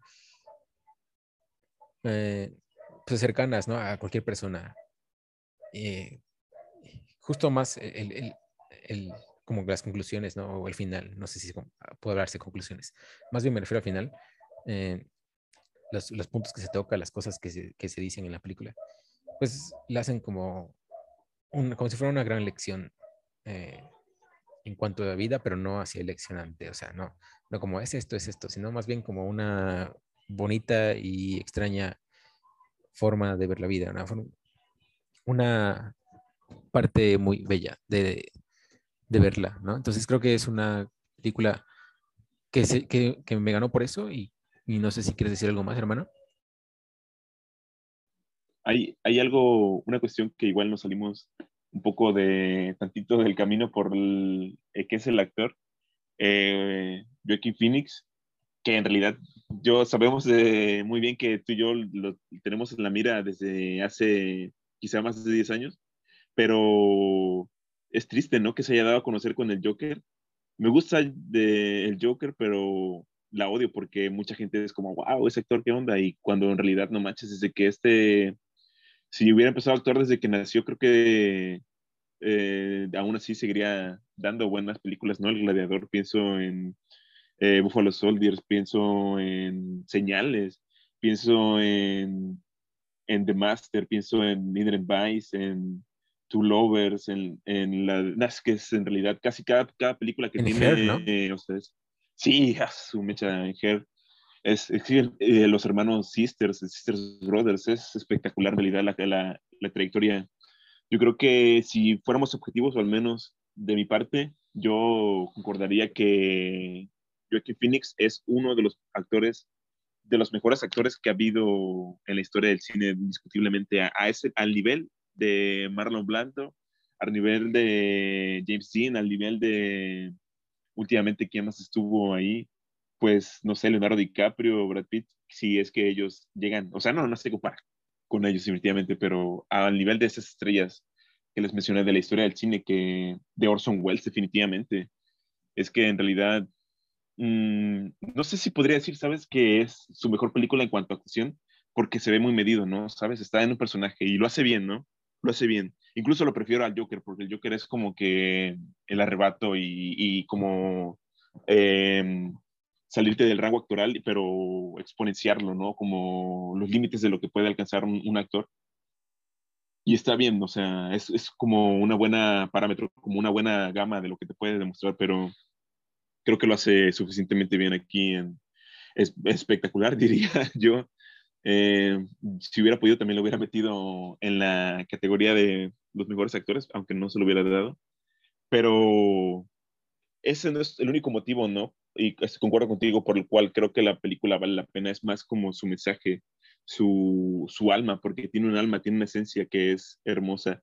Es difícil, yo creo que es difícil describirlo, ¿no? Por eso tuviste eh, problemas, porque eh, creo que es una cuestión que cualquier, cualquier, bueno, no sé si yo, yo, desde mi punto de vista, creo que va como a las relaciones humanas, ¿no? No creo que, que dependa de géneros de un hombre o una mujer, pero porque se me haría injusto decir que esto habla de paternidad, ¿no? Es más como en relaciones entre seres humanos. Y, y, es eso, ¿no? O sea, porque por eso es, se me hace muy humano, cualquiera puede compaginar con ello. Entonces, eh, yo entré mucho con ello, me dio, por eso a mí me llenó mucho y estoy de acuerdo también con lo que dices, ¿no? Es una buena es un buen reflejo sin ser adoctrinante, ¿no? Sin ser moralista, sin que te diga, es que así tiene que ser, ¿no? O sea, yo creo que esto sería el ideal, ¿no? Si es que los ideales pueden seguirse, eh, sería el ideal de lo que cualquier persona debería vivir como en cuanto a ese conflicto, ¿no? Entre el ver crecer a jóvenes humanos o pequeños humanos y cómo ayudarlos a, a enfrentarse a esta dura vida, ¿no? Entonces es espectacular en realidad. Yo estoy enamorado con Common Común. Se me hizo muy positiva, ¿sabes? Yo creo que la metí en, mi lista porque creo que el cine no solo es un entretenimiento, sino que es una, buena herramienta, un catalizador para hacernos mejores seres humanos. Y, y Common Común entra perfecto dentro de este molde que yo pienso que es el cine que se debe transmitir, ¿no? Spider-Man estuvo chida, fue divertida, ¿no? Pero ¿qué te quedas con ello más allá de que unos buenos madrazos y acción y personajes que quieres? Eh, como, como tal vez no aspire a ello y no, no lo intenta y no necesita aspirar a ello, pero creo que habla mucho de ello. No sé cómo lo habrían tomado o cómo lo tomarían personas que no compaginan con esta ideología, ¿no? Y que ven, lo ven desde otra perspectiva. Creo que sería un buen ejercicio el, el tomar el testimonio de alguien que no está de acuerdo con ello pero es que es en realidad espectacular, espectacular, es algo muy hermoso. Sí, sí, perdón, se me había olvidado que es Joaquin Phoenix, ¿no? Que, es, es un actor que, como bien dices, pues tiene su recorrido, ¿no? o sea, tristemente a partir de Joker se hizo muy famoso, pero o viene desde antes su, su carrera y su gran carrera, ¿no?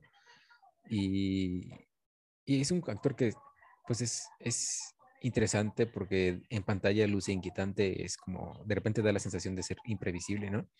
Eh, y creo que... Impone, ¿no? Sí, sí, es imponente, es, tiene un, Es que no sé, es que es más bien como que su, su calidad de actuación, su, su, forma de actuar, de repente hace, de repente verlo como alguien eh, un poco incómodo para, para ver, ¿no? Porque de repente es no, no, no como por sus rasgos, o sea, sí por cómo actúa, ¿no? De repente puede ser de alguien muy deprimente, alguien como muy imponente, y es como ese actor que tiene todos estos matices y, y bueno, o sea, creo que, creo que es, creo que es de los grandes actores, como bien dices. Pero justo esta película eh, se sale un poco de esto, ¿no? O sea, creo que, mm, como bien dices, lo hace bien, ¿no? Y es, van caminando más a, a esta cuestión humana. Toca temas que tienen, yo creo, mucho que ver Phoenix. O sea, creo que como proyecto Phoenix, eh, pues todos los temas que se tocan, yo siento que o lo convencieron para que estuviera ahí o él tuvo mucho que ver para esto, porque habla de paternidad, ¿no? Y habla de cuestiones del medio ambiente, eh, de estas cuestiones de, de, pérdidas familiares y toda esta cuestión de relaciones familiares. Eh, y creo que es una película muy bella, o sea, muy linda. Es como, no es tan cruda, no termina de ser así muy, muy cruda. no alcanza un nivel, creo yo, tan dramático. O sea, salen momentos breves en los que lo, lo, es. Y lo que ves en pantalla también no es, hay momentos en los que no es bonito, ¿no? Lo que no es nada lindo, pero que al final de cuentas lo hacen ver como algo normal y ni, lo embellece ni lo, ni lo hace ver mmm, eh, pues feo, ¿no? ¿no? No hace ver terrible. Y por eso decía esto de las conclusiones, o sea, porque casi al final se habla de, de, la película, que al final cuentas es, de la película, perdón, de la vida, que al final cuentas es una, una, tiene una belleza extraña, ¿no? Que la vida es extrañamente bella. Y justo esta película lo retrata así, creo que lo busca hacer así. Y creo que lo logra. Creo que me parece que es una de las grandes películas que tocan todos estos temas y, y esta cuestión, eh, bueno, no cuestión esto, porque son bastantes cuestiones, pero todo esto humano, ¿no? Y alguien que también quisiera yo destacar es, es eh, la actuación de Gaby Hoffman, que creo que mm, de repente pasa un poco desapercibida, pero no por ello es menos el, el, personaje y su actuación. Creo que es tan fuerte y tan importante que todos los, todos los personajes giran alrededor de ella. Creo que es muy relevante en, en la historia y creo que sostiene un buen a, a los demás, eh, no solamente en cuanto a, a el, el, mundo de la, de la historia, ¿no? A la narrativa, sino también como película, ¿no? Sostiene muchas cosas y, o sea, está a un nivel sutil, sutil, eh, pero que es, pues, potente porque está al tú por tú con Joaquin Phoenix y impulsa mucho al papel del niño, entonces me parece que es, es brillante, una película brillante, que creo que irá ganando como cosas, o sea, ganando como eh, gente que, que, la vaya viendo. Quizás sea un de este tipo de películas que de repente no, no, no llaman mucha atención al principio, pero que poco a poco van haciéndolo. Técnicamente no es eh, tan brillante, o sea, creo que es, normal, pero los temas que toca son, son muy, lindos y, bellos. Lo hace de esa forma, ¿no? Y creo que Creo que por eso es, es para destacar. Sí, estoy de acuerdo. Eh, ¿Sabes? Técnicamente sí tienes razón, no son las mejores tomas o es tan, es como el relato como tiene que ser contado, ¿no? Pero hay, hay algo en sus colores que me hace ver la ciudad, creo que está en Nueva York, eh, de una manera que me agrada mucho, me recuerda a Manhattan un poquito, no porque sea en blanco y negro, pero saca eh, tras, busca transmitir o logra transmitir algo de la ciudad que es... Eh, no tiene nada que ver con la historia, pero hay, hay, algo interesante en Mike Mills que me hace querer seguir eh, viéndolo. Y pues también estaría chido hablarles un poquito de la historia. La historia es de un documentalista, si no me recuerdo, que suele trabajar con documentalistas, pero es un sonista, ¿no? Él, va con su micrófono y a las escuelas y recopila la opinión de los niños sobre qué piensan sobre la realidad del mundo, el, la condición sobre las problemáticas que hay, eh, qué piensan ellos, qué cosas eh, creen que deberían cambiarse, su opinión sobre lo que está mal, sobre cuestiones como éticas, sobre las posturas que ellos como niños eh, toman, que a veces como adultos solemos eh, omitirlas, ¿no? Por el hecho de que no son considerados como ciudadanos o civiles por el hecho de que no, o podría parecer que no tienen la opinión o el criterio suficiente para, para opinar, ¿no? pero nosotros como humanos, como adultos, eh, con el criterio suficiente que tenemos, pues, eh, que hemos logrado, ¿no? Ya estamos a punto de la Tercera Guerra Mundial. Eh, hace años por nosotros adultos se dispersó sobre el mundo como COVID, el, el, el, COVID por el mundo, el, malos, los malos manejos de los recursos, la deforestación, los incendios, o sea, en realidad tenemos el, el derecho de obviar sus opiniones cuando en realidad este es un reflejo, ¿no? Porque pues, es una película y, es ficcional, pero yo creo que muchos niños tomarían la opinión de lo que dicen.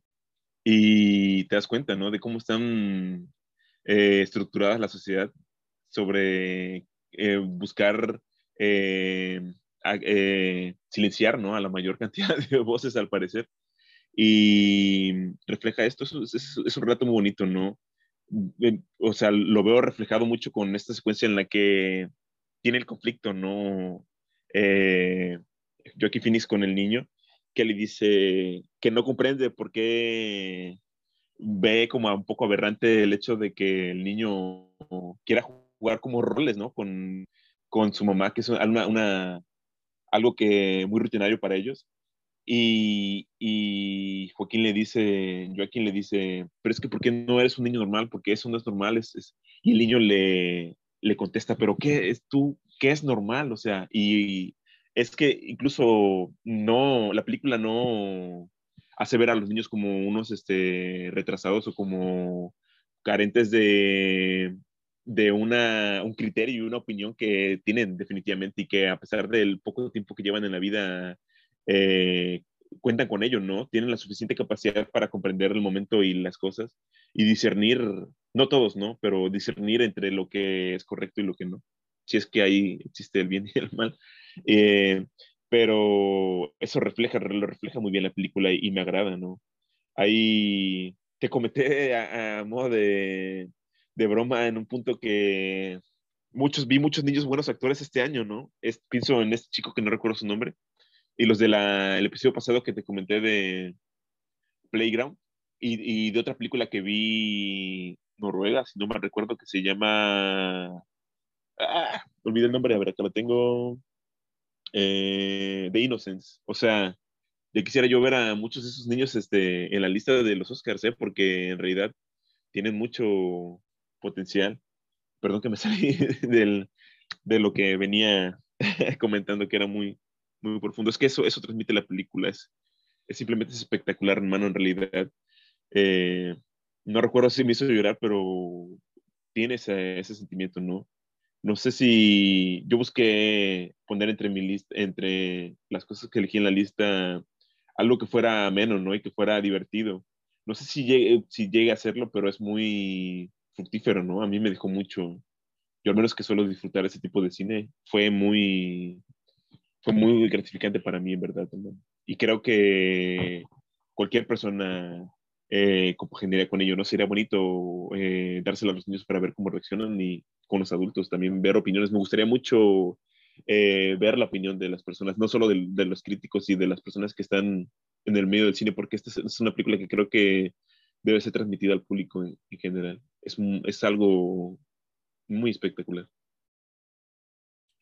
Sí, creo, que comentaste algo que se bueno, se había pasado y se había pasado, creo, o sea, em, que es esta cuestión de la perspectiva infantil, creo que es como muy relevante en la historia, ¿no? Eh, porque, como bien dices, trata de un documentalistas pues, trabajadores audiovisuales que están recopilando y, eh, y filmando entrevistas de, de niños superdotados que, que están en Estados Unidos.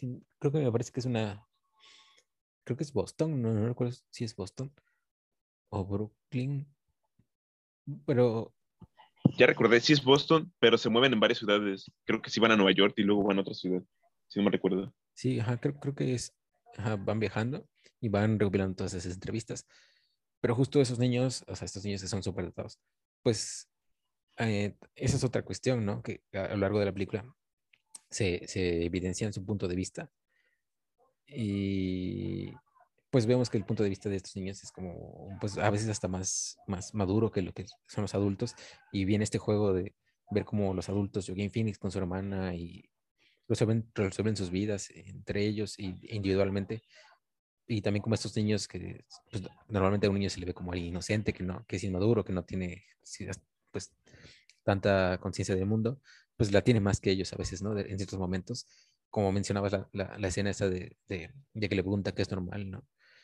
Entonces creo que esta es una película que también, pues, tiene una mirada interesante, importante y eh, que la desarrolla bien. O sea, creo que eso lo hace eh, novedoso, lo hace entrañable. Y juntos, o sea, la mirada infantil con la mirada adulta va a, esta, este final, ¿no? Que, que, he venido comentando. Y pues que lo hace, lo hace entrañable, que lo hace, que hace linda y, y pues sí, ese blanco y negro de repente e, es, es sobrio y, y, crudo también, quizá como la película. Y es una película cruda, no en un sentido eh, eh, crudo de, de películas, de, escenas, perdón, de imágenes que son eh, terribles o algo horrorosas, sino un crudo de es lo que es y ahí está, ¿no? Y, y, es bello porque es así. Entonces, a mí, pues sí, es una película que conmueve y creo que, que pues se pueden sacar muchas cosas de ella de, a nivel personal, eh, más allá de a nivel técnico. Entonces, pues la recomiendo bastante y creo que no me queda más nada que decir al respecto. No sé si tengas más que decir tú, hermano. No, simplemente que, que la vean en realidad que el, y que la compartan si en realidad eh, les agrada, porque en realidad es una película muy eh, satisfactoria, muy grata, que en realidad da mucho, ¿no? O sea, y da mucho de que hablar. Yo en realidad quisiera, quisiera dialogar con alguien que no compagine con este tipo de ideología y, y decirlo, ¿no? Que la película no, no trata de, de, poner un juicio, ¿no? Y de decir, oigan, esto se tiene que hacer de esta forma, ¿no? Como dices, simplemente plantea la pregunta y la deja ahí en el aire y, y, genera más preguntas sobre nuestra realidad, que es lo complejo. Entonces, las invitamos a que vean esta película que vale mucho la pena y no sé en qué plataformas estén, pero igual les iremos compartiendo ahí en redes este, en qué lugares pueden encontrarla. Y ya procedamos a lo último, hermano, lo último, que es una de las mejores películas del año en realidad. Sí, es la, la, última de nuestra lista, ¿no? Y digamos la número uno, mmm, que igual es un, es un director que, mmm, al cual no tengo tan visto, creo que bueno, solamente he visto una de las películas, no creo, solamente he visto una. Pero tengo otras en, eh, en espera, ¿no? Que, que, también lucen interesantes y que tengo muchas ganas de ver. Y me refiero a Pablo Sorrentino con su Fue la mano de Dios. Um, esta película es de Netflix. Y más allá de la referencia futbolística, o sea, que lo que lleva el título y de repente lo que salió en los trailers, eh, creo que es una película que aborda no el, el como se piensa, ¿no? Aborda, no aborda a Maradona ni nada por el estilo, que aborda más como las coincidencias de la vida que de repente se presentan y que te cambian el rumbo eh, y que te enseñan muchas cosas, así como cosas tan específicas y tan, tan eh, pues anormales, digámosle, como fue esa mano de Maradona en el Mundial del 86. Así ocurren cosas en nuestras vidas, ¿no? Que la vuelven entrañable, que la vuelven, que la llevan a un nivel, pues, a un nivel mucho más profundo en nuestras perspectivas, en nuestra vida. Y creo que eh, no solamente, bueno, en la historia no solamente ocurre con, con, Maradona, porque sí se aparece, sí aparece, ocurre con muchas cosas. Y creo que esto la hace una... Es una película autobiográfica, pero que se siente, pues, no sé, es así como común común, que se siente muy cercana. Así ocurre aquí con Fue la mano de Dios. De repente tiene momentos eh, bellísimos. Pues me acuerdo mucho tan solo de las, de las primeras escenas. De por sí Italia eh, se, es, bella, ¿no? Entonces de repente cuando sale en pantalla y cómo sale en pantalla, luce espléndida, pero de repente hay como encuadres, escenas eh, que, que, evidencian el, talento de, de, de, Sorrentino como director. Eh, iremos abordando también esta película poco a poco. Eh, ¿Algo que decir ahorita, Ángel? Igual contigo, eh, en la misma situación que tú de que no he consumido el cine suficiente de Sorrentino como para eh, elaborar un discurso elocuente sobre o reflexivo sobre su trabajo, ¿no? Vi Juice hace que salió algunos años, que va más como en una vena surrealista, algo que no, que no le veo a la, por la mano de Dios. Y quiero verte, todavía está ahí en mis pendientes, que son muchos los pendientes, eh, La Grande Belleza, ¿no? La Gran Belleza, eh, que dicen que es su mejor película y que la, la, la ponen con esta. Entonces, este, ahí Sorrentino tiene muchas cosas. Yo con lo poco que he visto, que son dos películas, que, que como que bebe mucho de, y es, yo creo que es algo obvio, del cine italiano, ¿no? Me recuerda por muchos momentos a Fellini, me recuerda a Antonioni de alguna manera, me recuerda a quizá Pasolini en unas cuestiones más sociales, pero es bella, ¿sabes? Yo viéndola pensaba en, hay, hay películas que yo las veo y digo, esta es una película viva porque pareciera que la cámara es un ente flotante que registró una, una, un momento de la vida que, o sea, no, no pareciera que está haciendo, que estás en un set, ¿no? Que estás en un, pareciera como si fuera una, una escena de la vida cotidiana capturada y, lo, lo puedo exponer muy bien con la secuencia esta espectacular de la familia italiana, ¿no? Tan jocosa y tan eh, irreverente consigo misma, eh, ahí hablando de la vida y burlándose y tan cercana a nosotros también, ¿no? Que, o sea, es tan natural ver a los actores este, insultándose, hablando de lo cotidiano, hablando del fútbol, hablando de las relaciones, hablando de autos, hablando de la vida, hablando del clima, hablando del... Me recordó mucho a Roma y a, y a Belfast de Brand, Kenneth Branagh. Eh, y es, eh, en realidad me sorprendió mucho cuando la vi. Yo no podría decir que hay cosas que tiene como director que son muy espectaculares. Quizá por lo surrealista, tal vez eh, visualmente parezca más espectacular en Youth, pero sí, no hay, ahorita que recuerdo bien, sí, al principio, cuando ve a este monje o que es este, como fantasma que se encuentra en este lugar, ¿no? Donde está el candelabro, que es, es ah, un monjecito, ¿no? Sí, un monjecito, que esa escena es espectacular también. Y ahí podría que ahí, ahí hay algo de lo, de lo surrealista, ¿no?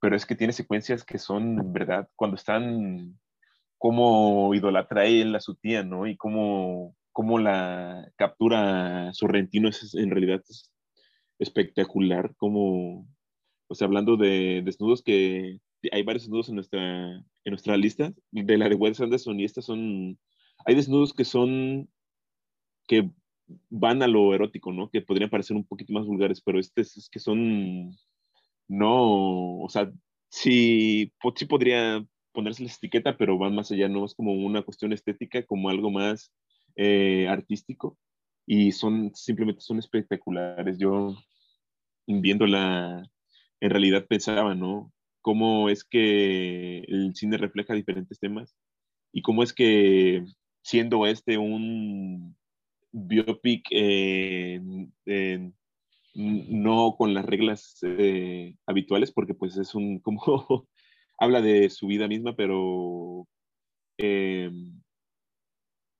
de forma libre, ¿no? Como crea como una pasión libre de su vida, pero cómo es que habla de su familia, ¿no? Y habla de lo que él vivió y esos temas que luego suelen ser muy eh, personales y cómo es que él los expone, ¿no?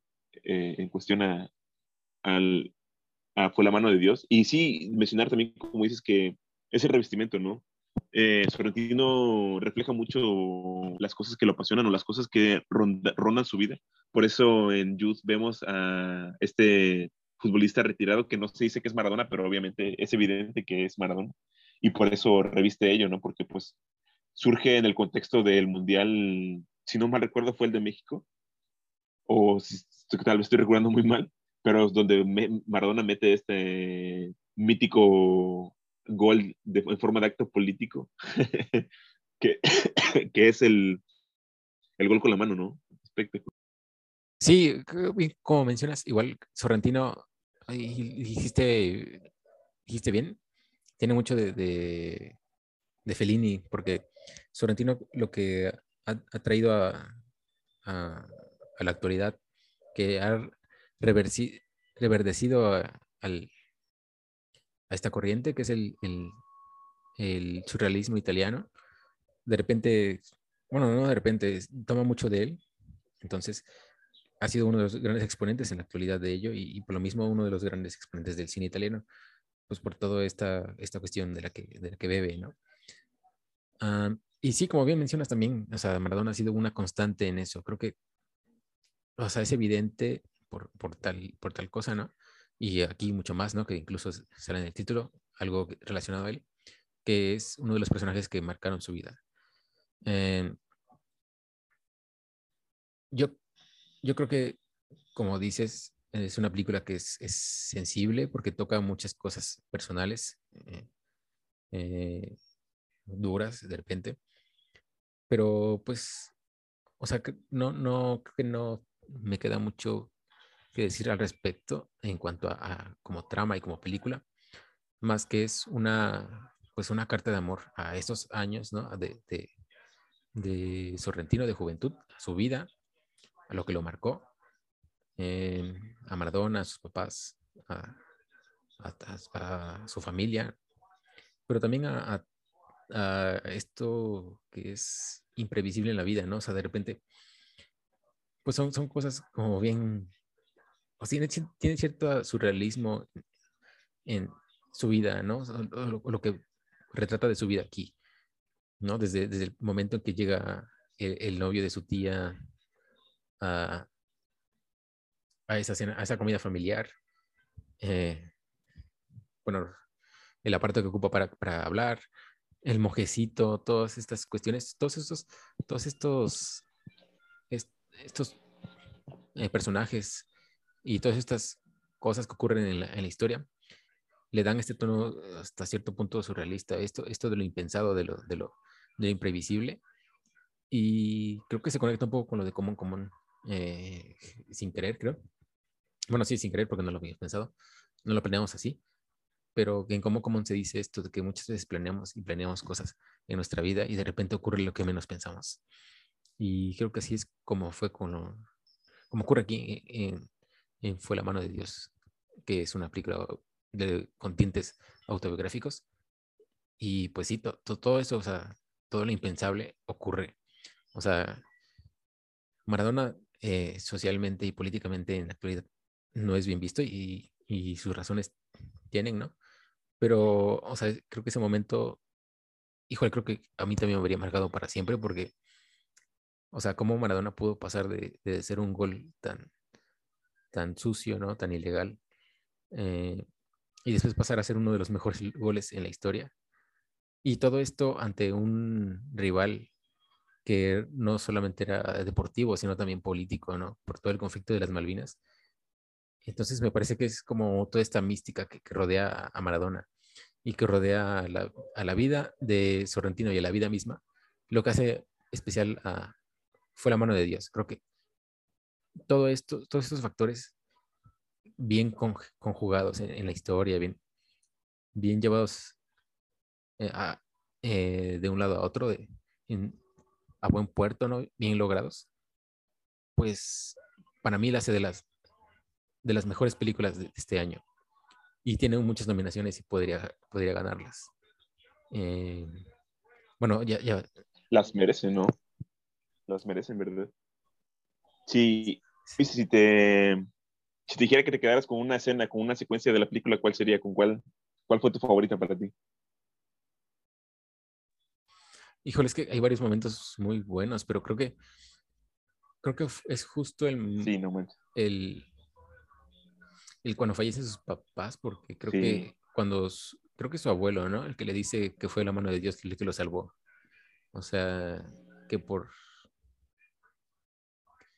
que por Maradona, por estar viendo el partido, no estuvo en su casa y por, por ello no, no, no, no, no pues no, no sufrió lo mismo que sus padres, no, no tuvo el accidente, el destino de sus padres. pero también es triste, ¿no? Porque también es como, pero si hubiera estado ahí, tal vez los hubiera salvado. Entonces es como, te digo, o sea, creo que, ah, en mi opinión, creo que es una, una, una oda a esa imprevisibilidad de la vida, ¿no? O sea, a todo esto de, de ciertas cosas que tienen de alguna manera un tinte surreal y también mm, pues imprevistas, ¿no?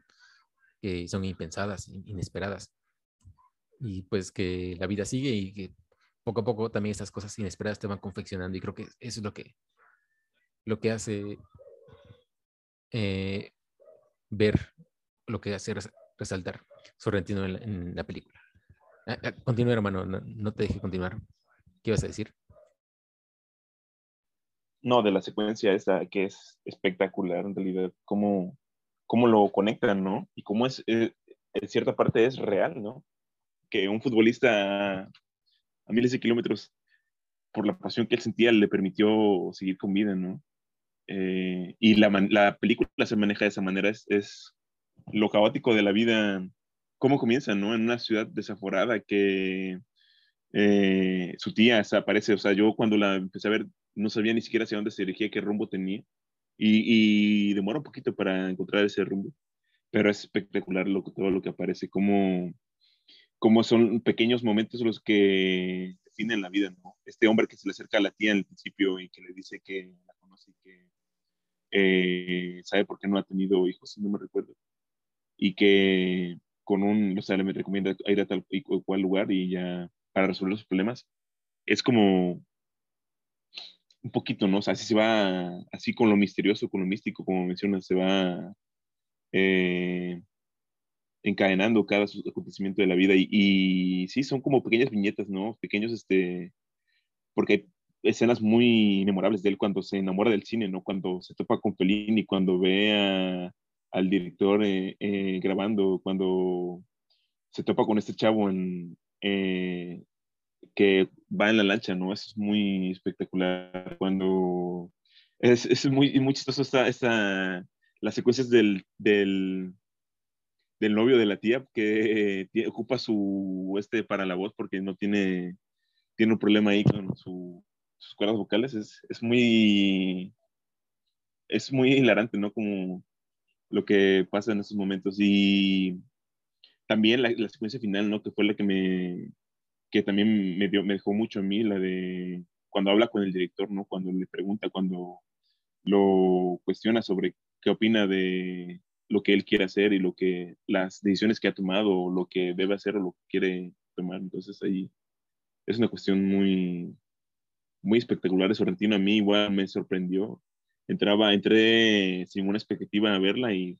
mm, simplemente me voló la cabeza. Es, es grandísimo. Sí, eh, pensando, no glorifica a, Maradona, por ejemplo, ¿no? Creo que la que sí glorifica es a su tía, por ejemplo. O sea, creo que la primera parte, ¿no? ¿O no? Eh, bueno, lo voy a decir porque es al principio, muy, muy al inicio. Que ella ve, ve al mosquecito, ¿no? Esperando a que le haga el milagro de poder estar, lograr eh, concebir, ¿no? Tener hijos. Y su familia, su esposo, la tacha de loca, ¿no? Pero justo después de todo este trayecto, ¿no?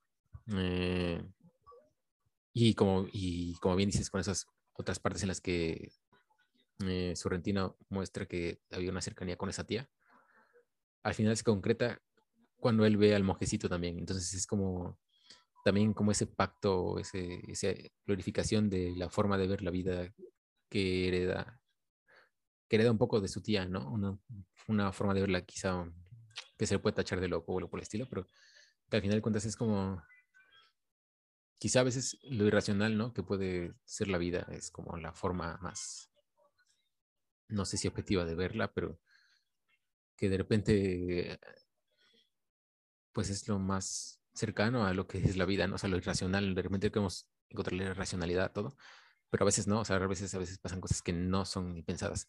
Y... ¿Qué otra cosa iba a comentar? bueno, igual en otras cuestiones, pues la fotografía es, es increíble, la música es muy buena, aunque es más sutil, no, casi no se nota, realmente la historia es como que se lleva todo. Y Sí, hay alguna a la que me recuerde un poco en cuanto a, estética, ¿no? Y en cuanto a, sensaciones, así de, de, como espectador. Creo que me recuerda un poco a Calm Me By Your Name en cuanto a sensaciones, no los temas ni nada, o sea, nada que ver con eso. Pero sí un poco como este color, los colores que tiene, pues es Italia, entonces tiene mucho, y de los ochentas, entonces tiene mucho en cuanto a relación estética en ese sentido, en, en estas dos películas. Eh, las actuaciones son buenas.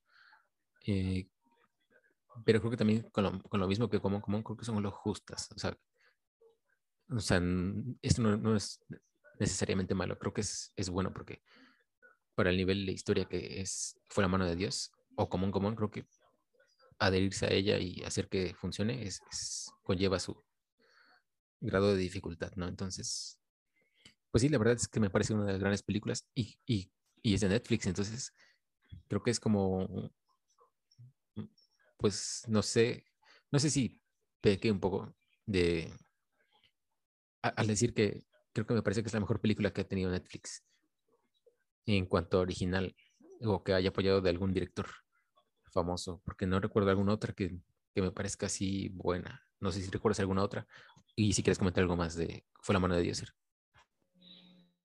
Yo concuerdo contigo, ¿eh? porque si bien sí ha tenido muchas, eh, bueno, no, no, he visto el irlandés, pero Roma, no creo que sea sobre Roma.